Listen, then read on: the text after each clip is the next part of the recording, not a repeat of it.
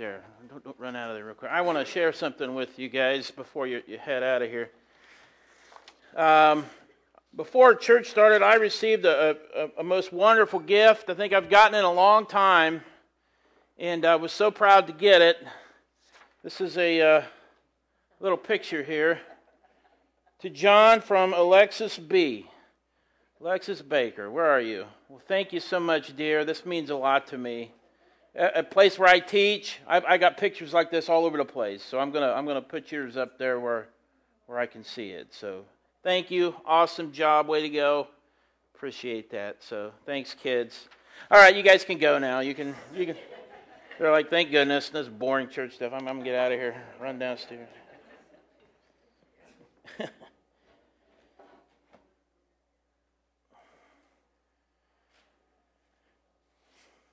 well, we finally come to it. I think we finally made it. Uh, what originally started off as a uh, I can help you out for a couple of months. Uh, it turned into about two years of preaching and, and, and serving you guys, and it's been fantastic. And, and if you'll indulge me a little bit, I, I, I kind of want to take a little stroll down memory lane today. And, it is my last day as your, your lay pastor, and next week our full time minister will be here.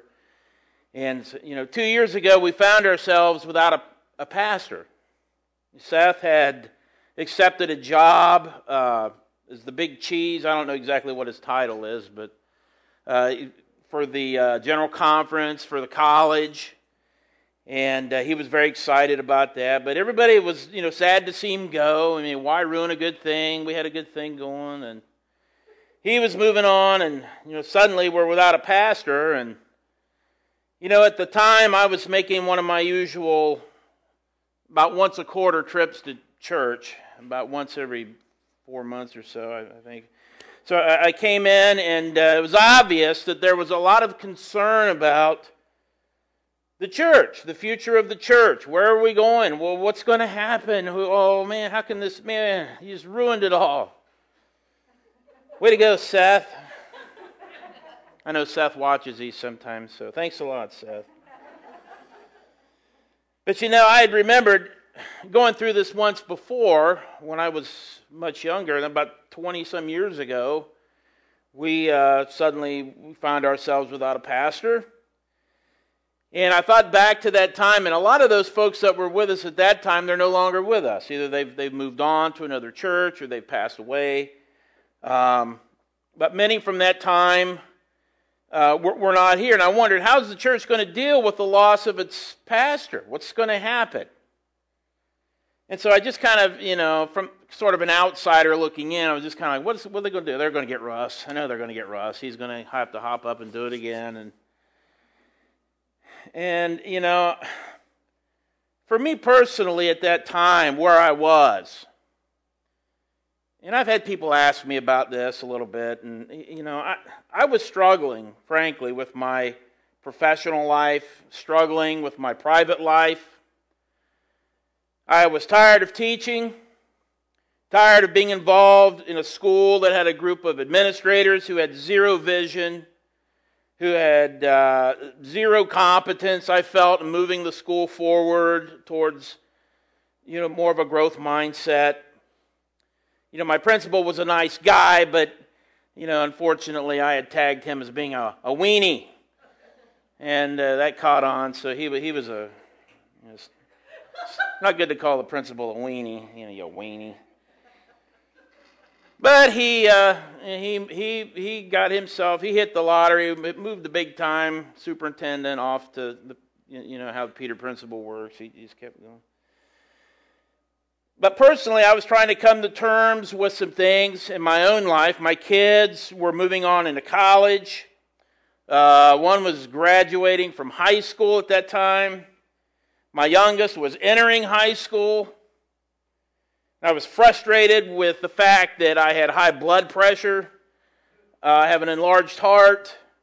Um, often, you know, every once in a while, I have to, you know, they'll fiddle around with it a little bit, and and I was I didn't like that too much. I just landed my dream job, which was to be the head coach of the Graham Falcons, and I got to enjoy that for all of one year.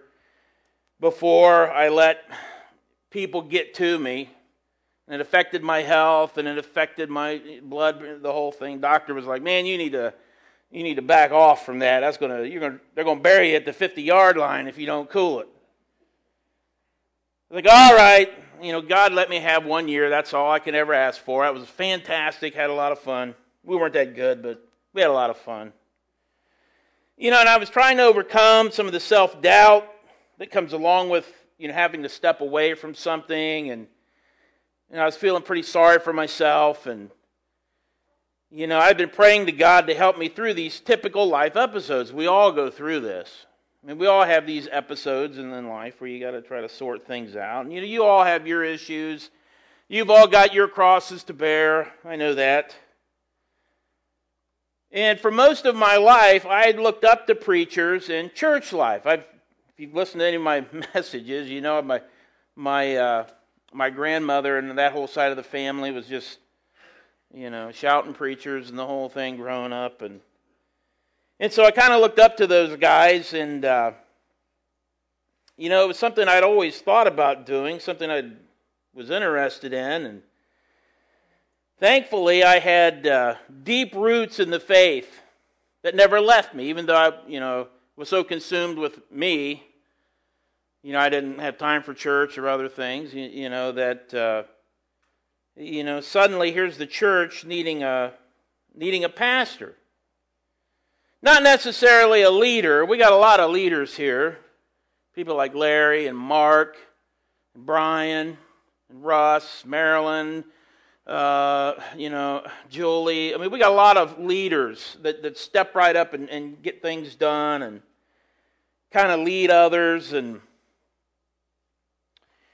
but you know, I was worried about the fact we didn't have a, a preacher, we didn't have a, a pastor. And I remember the, the last time years ago when when Russ had done it, and he had mentioned to me before, it, this is a it's a labor of love. I I, I love it, but man, it, it's tough.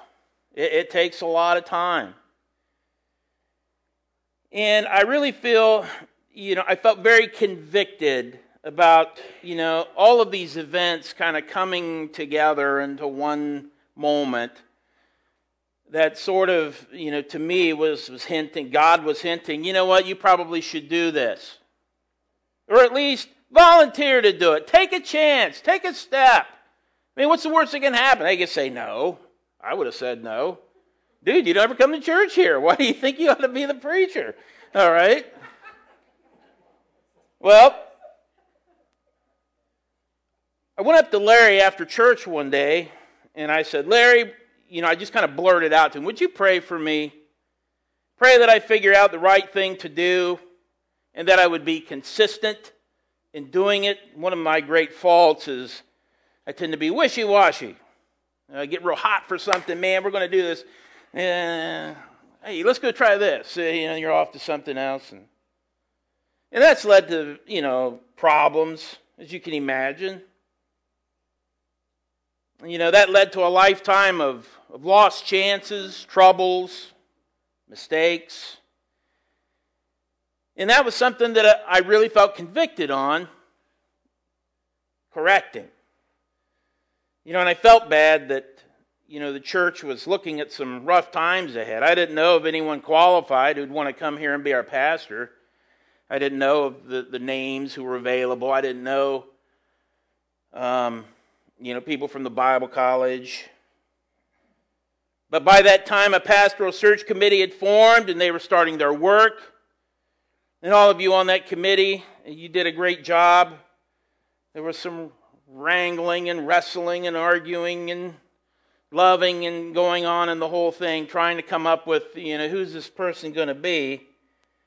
And in the meantime, I'm thinking, you know, we need to have somebody, somebody to step up.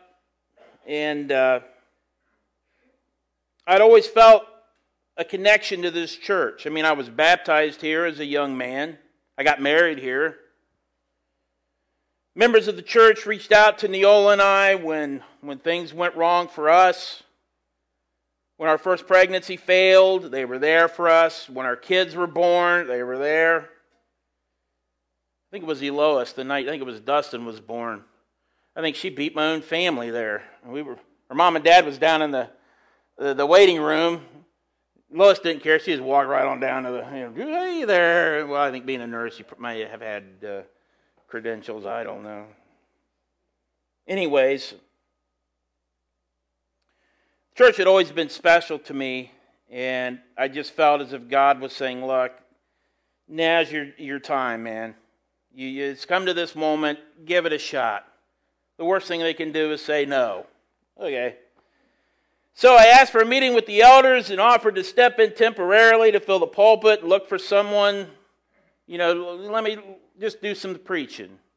Maybe help out with some of the, the other needs. And, you know, what was supposed to be a few months suddenly turned into two years. And it's been the time of my life. I absolutely have loved every minute of it. But, you know, what has my message been? You know, the, if you go back and you listen to all my old messages, you know, I've tried to share with you really three things. Three things that I felt were important then, and they're important to me now. Number one, the most, one of the most important things that I've tried to share is that this book, the Bible, that is the source of nourishment and growth. If you want to be a Christian and you want to grow, you need to Take a look at this once in a while. It can't collect dust. You need to read this book. Try to live by its precepts. If nothing else, if, if I helped you to reach for a Bible a time or two and give it a read, you know, I think it was worth being your, your pastor. You know, I feel we all need to grow spiritually. The American church not just our church, but all churches here in America, we tend to be very wide in our the things that we do and the things that we say and the programs, but we're very, very thin when it comes to the depth of which we really get involved. People who've been Christians for all of their life have never really grown much spiritually. That's a problem across America. And it's only through reading of the scripture, I think, that we start to learn. The Bible refers to the Bible itself as being like food for Christians. Some of the things in here are they're like baby food. When you're a little baby Christian, you need to eat baby food. It's good for you. You don't give a, a newborn baby a prime steak. You know, here, did you take your kid to Texas Roadhouse? You stuff one of them uh, one of them rolls in there yet? No, no. That day's coming, I'm sure. But you don't give a baby that kind of stuff. You give them baby food. But there's a lot of, of other stuff in here for growth. There's prime rib in here if you look for it. We all need it. So I think, you know, with the scriptures, I feel like we all need to to grow spiritually. We don't get to be saved and then wait for the kingdom of God. God desires for us to grow, to become more like Christ. And I challenge you to live a life worthy of the Son of God. The Bible says that all Scripture is useful for instruction, it's eternal. Many Bibles in the front, they'll have the little, little verse from the Psalms. The grass withers, but the word of the Lord will last forever. The second thing that I've tried to do is to preach the gospel. I'm not good at uh, Andy Stanley stuff, and I, I, don't know much about that, and, but, but I do know the importance of preaching the gospel. And to me, the most important thing we can do in life is to preach the word in season and out, to tell people about the good news of the gospel. You know, these things I've tried to emphasize to you. It's been my great prayer and hope that in the years ahead, you'll turn to the Bible as a source of inspiration and instruction. This book is not uh, in favor among contemporary life anymore. If you read the scripture and you believe its precepts and you try to teach it, you can be branded a bigot. You're a hate monger. You don't you're old fashioned, you don't understand, the times have passed you by, uh, on and on it goes.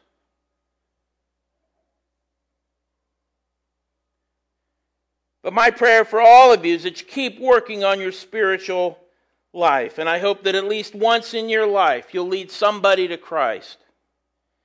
That you'll present the gospel to somebody else. Maybe not in a polished way. Maybe you don't have the half the Bible memorized. I don't have very many verses memorized. But I know where to find them if I want them.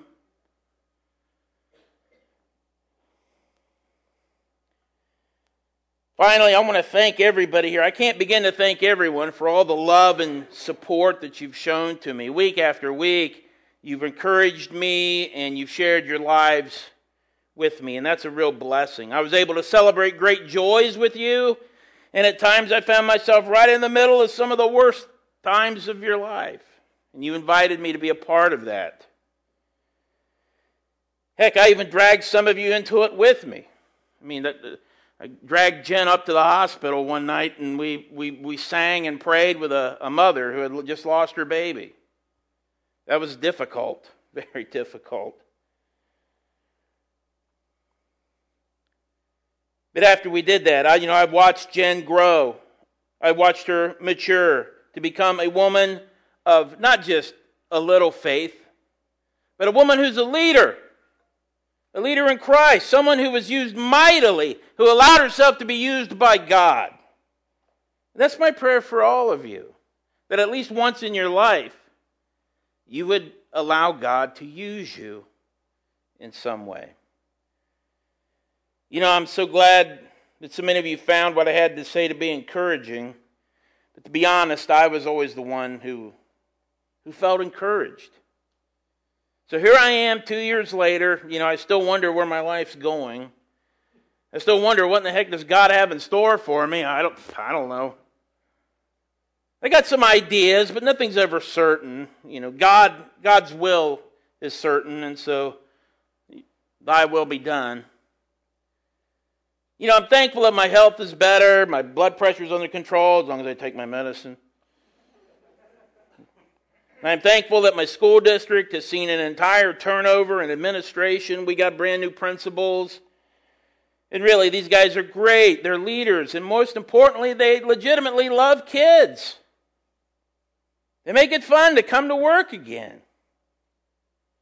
And more importantly, I feel a sense of confidence in myself that I haven't had for many, many years. And I have all of you to thank for that. You know, the last thing that I've tried to make clear, and I've emphasized it again and again over the last two years, was that this was never meant to be a permanent thing for me. I've had many of you ask me, why don't you just be the preacher? Why don't you just stay on there and and do that? But you know, from the very beginning, God made it very clear to me this call or whatever you want to you know call it. This is something that was to be temporary. Throughout my time as pastor, I've always made it clear that I was simply holding down the fort. Our new pastor, my pastor, will be here next week. And we as a church will ask him to be our leader, our, our pastor. I've prayed for Kyle, and I've asked you to pray for Kyle. And I've asked you to support him, and now that time has finally come. It's finally here. Frankly, I know that some of you were disappointed that your candidate did not receive the call to be the pastor of this church. I know that anytime you have a transition, the strain can risk ripping apart relationships and can cause people to be very disappointed. But I've been proud to see all of you put aside your disappointments and pull together for the benefit of the church. That's an example of spiritual maturity, and I absolutely love it. I love that. Frankly, if anyone wanted to bail out, you had your chance for two years. If you haven't run off yet, I don't think you're going anywhere. All of you have been incredibly supportive, have worked hard to keep this church humming along. And I know I'm not the only one who stepped up beyond their comfort zone to be a leader in this church. And my great prayer was that Kyle would find a church ready to take on new challenges, to be supportive, to be disciplined, ready to hold ourselves and hold Him accountable to do the great work of the church. I spoke a few months ago about how, look, I have no doubts that Kyle is the man for this church. At this point in history, here in Springfield, Ohio, uh, he's supposed to be the pastor. If you have your Bibles, open to 2 Timothy. I want to re, just review real quick with you something that I spoke on previously. 2 Timothy, again, Paul has now found himself in jail. He knows his time is up, it's over. But he's got these young guys he's got to look out for. One in particular was Timothy. And in 2 Timothy chapter 1, right from the beginning, Paul kind of lays this out here. Excuse me, starting verse 3. I thank God, whom I serve with a clear conscience, the way my forefathers did, as I constantly remember you in my prayers night and day. Talking about Timothy. I've been praying for you, Timothy. Longing to see you, even as I recall your tears, so that I may be filled with joy. For I am mindful of the sincere faith within you, which first dwelt in your grandmother Lois and your mother Eunice, and I'm sure that it is in you as well. For this reason, I remind you to kindle afresh the gift of God which is in you through the laying on of my hands. For God has not given us a spirit of timidity, but of power and love and discipline. Our new pastor is a young, young guy. But don't be fooled for a minute because there's a gift inside of him that was placed there by God. And it is a gift that is not, it doesn't reckon itself with timidity. It is a gift full of power and love and discipline. And the fact that Kyle is what? 16 years old? I don't know how old he is, you know. That doesn't matter. 12. Something. Looks like he's about 12. Yeah. But if you look on the inside, there is a spirit of power and love and discipline given to him by God the Father to be a minister to his people.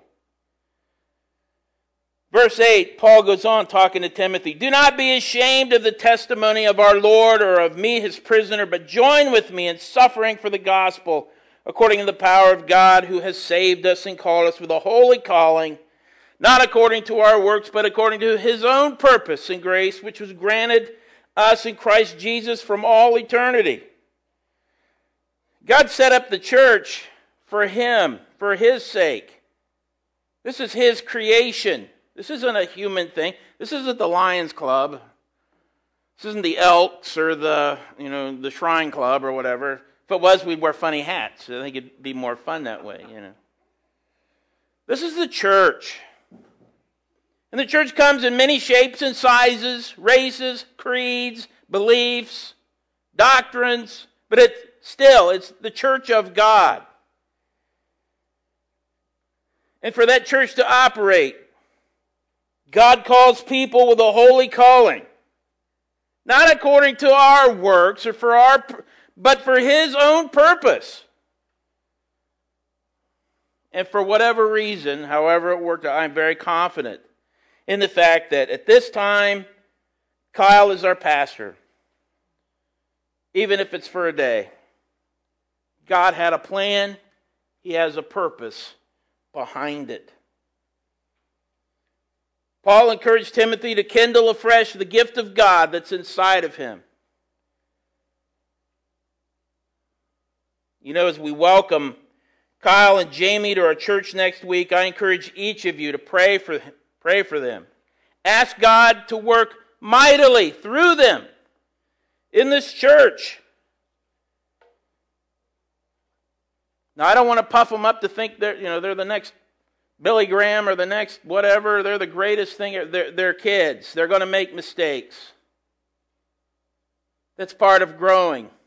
You make a mistake, that's an opportunity to grow. And that from that comes wisdom. So if he screws up because of some youthful thing, give the guy a break. You were a kid too one time. You messed up. Love them through it and help them to grow. You know, I want to show our pastor that we're a church ready to minister to our community in the name of Jesus. What I would like to do for just a few minutes here to wrap up, I'd like a time of silent prayer. And I'm going to lead the beginning of it here just to give you some prompts of what to, to pray about. I always, people would say, we need to pray for so and so. And start praying. I'm like, I don't know what to pray. You know, what, what should I? But if you bow your heads with me, I would like to take a moment to, first of all, in your own mind, praise God for his many blessings. Praise him for the wonderful gifts that he's given to us, the discipline that he gives to us, the love, the forgiveness, and that you can praise him mightily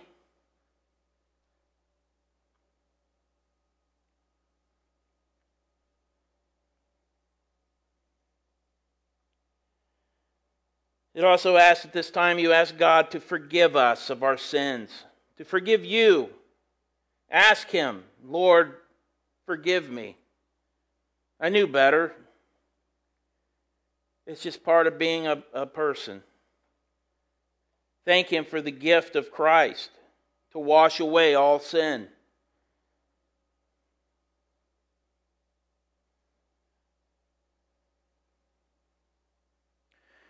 I also ask that you would pray that God will direct us and, and challenge us to support and love Kyle and Jamie.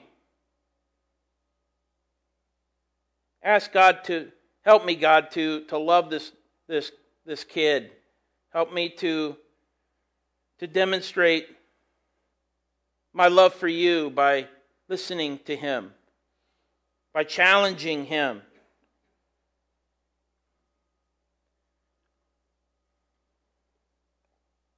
And finally, I ask that you pray for Kyle and Jamie. Pray for their new life together.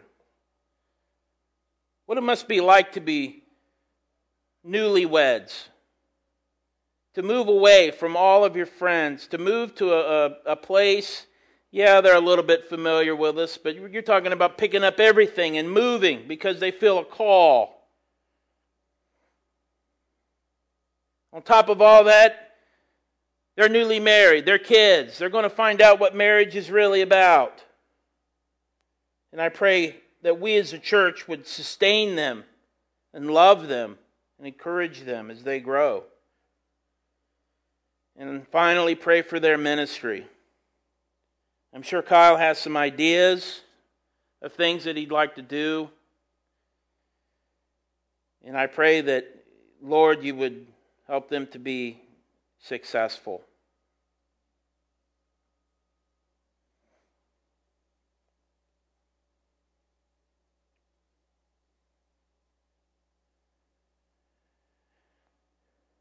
And finally, I'll close with prayer here. Heavenly Father, I thank you. It's, this has been a, a fantastic time, not only in my life, but hopefully in the life of the church. We look forward to what you have planned for us. I can't wait to see Kyle and to love him and to, to be here for him and to challenge him and to tease him and to do all the wonderful things that, that a brother does. Father, we, we give you thanks for looking out for this church, for keeping us together, for raising up people within the church to do different things, to, to help one another, to love one another, to plan events, to all of the hundreds of little things that have to happen to, to have church. God, you've kept, the, kept us together, and I'm so thankful for that. And God, I look forward to many, many years of North Hills being an effective tool for you in this community. Father, I love you and I thank you again for this privilege and honor. In Jesus' name, amen.